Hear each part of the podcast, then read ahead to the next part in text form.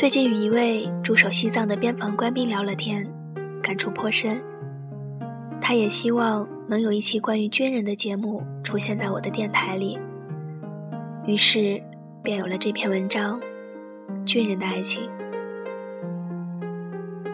两千年的春天，对我来说并不特殊，无论春夏秋冬，我们都要在排长的带领下四处乱窜。就是在那个春天的一个周末，排长收到一封信，寄信人叫安书田。我们侦察连的规矩是加信共享，但排长一拿到信就没有影子了。凭借侦察兵特有的敏感，我意识到了什么，于是我开始留心排长的一举一动。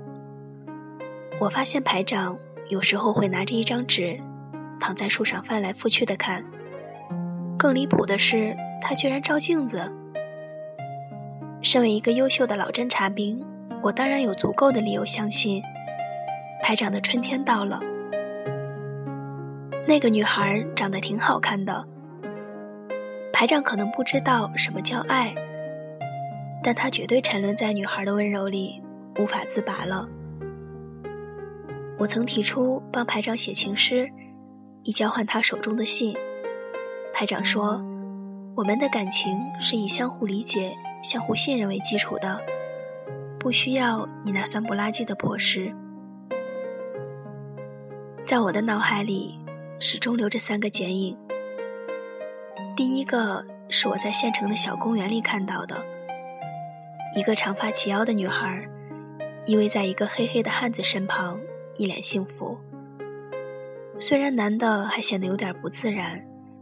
但谁能否认，他那憨厚的笑容里充满了满足和骄傲？那是排长。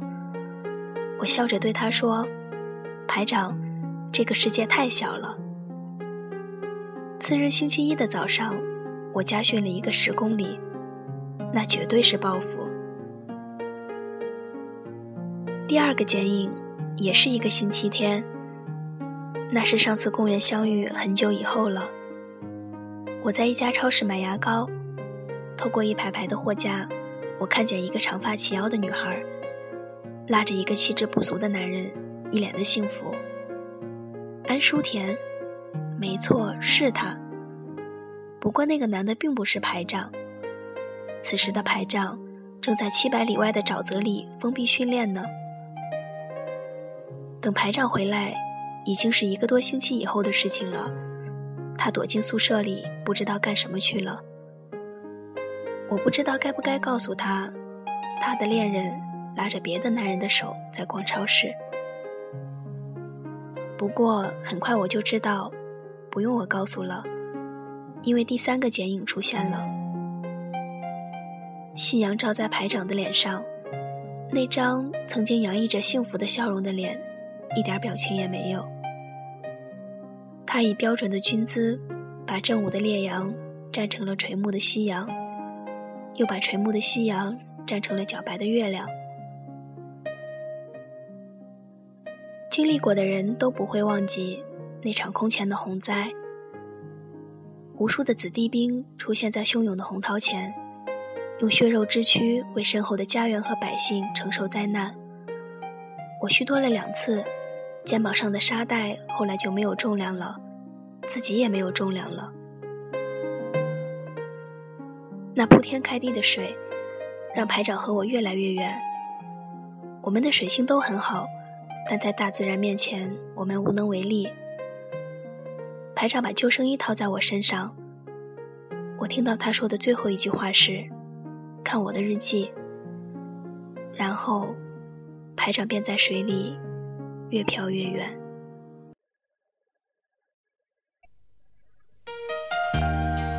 排长的日记里没有记载他和安书田是如何相识的，只有最后他写着：“不合适，的确不合适。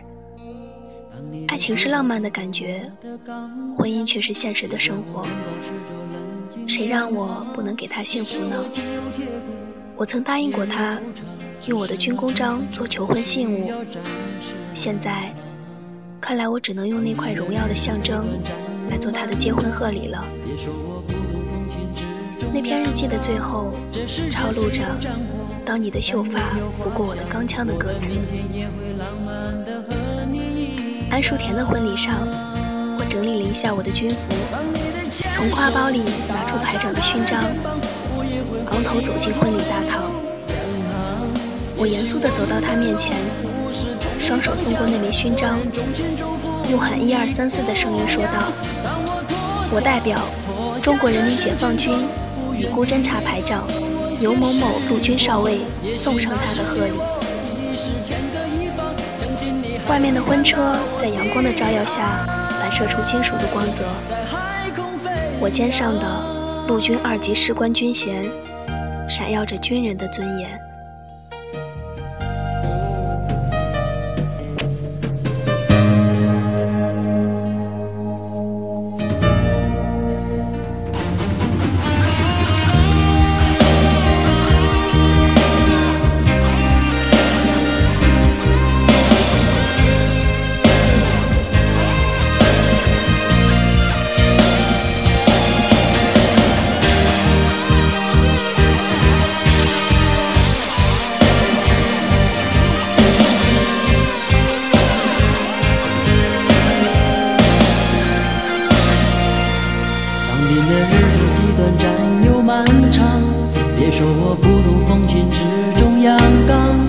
这世界虽有战火，但也有花香。我的明天也会浪漫的和你一样。当你的牵手搭上他的肩膀，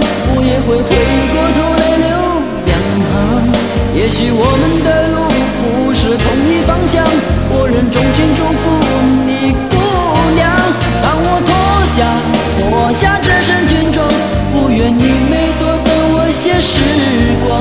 也许那时你我已是天各一方，相信你还会看到我的爱在海空飞扬。当你的牵手搭上他的肩膀，我也会回过头来流两行。也许我们的路不是同一方向。我仍衷心祝福你，姑娘。当我脱下脱下这身军装，不愿你每多等我些时光。也许那时你我已是天各一方，相信你还会看到我的爱在海空飞扬。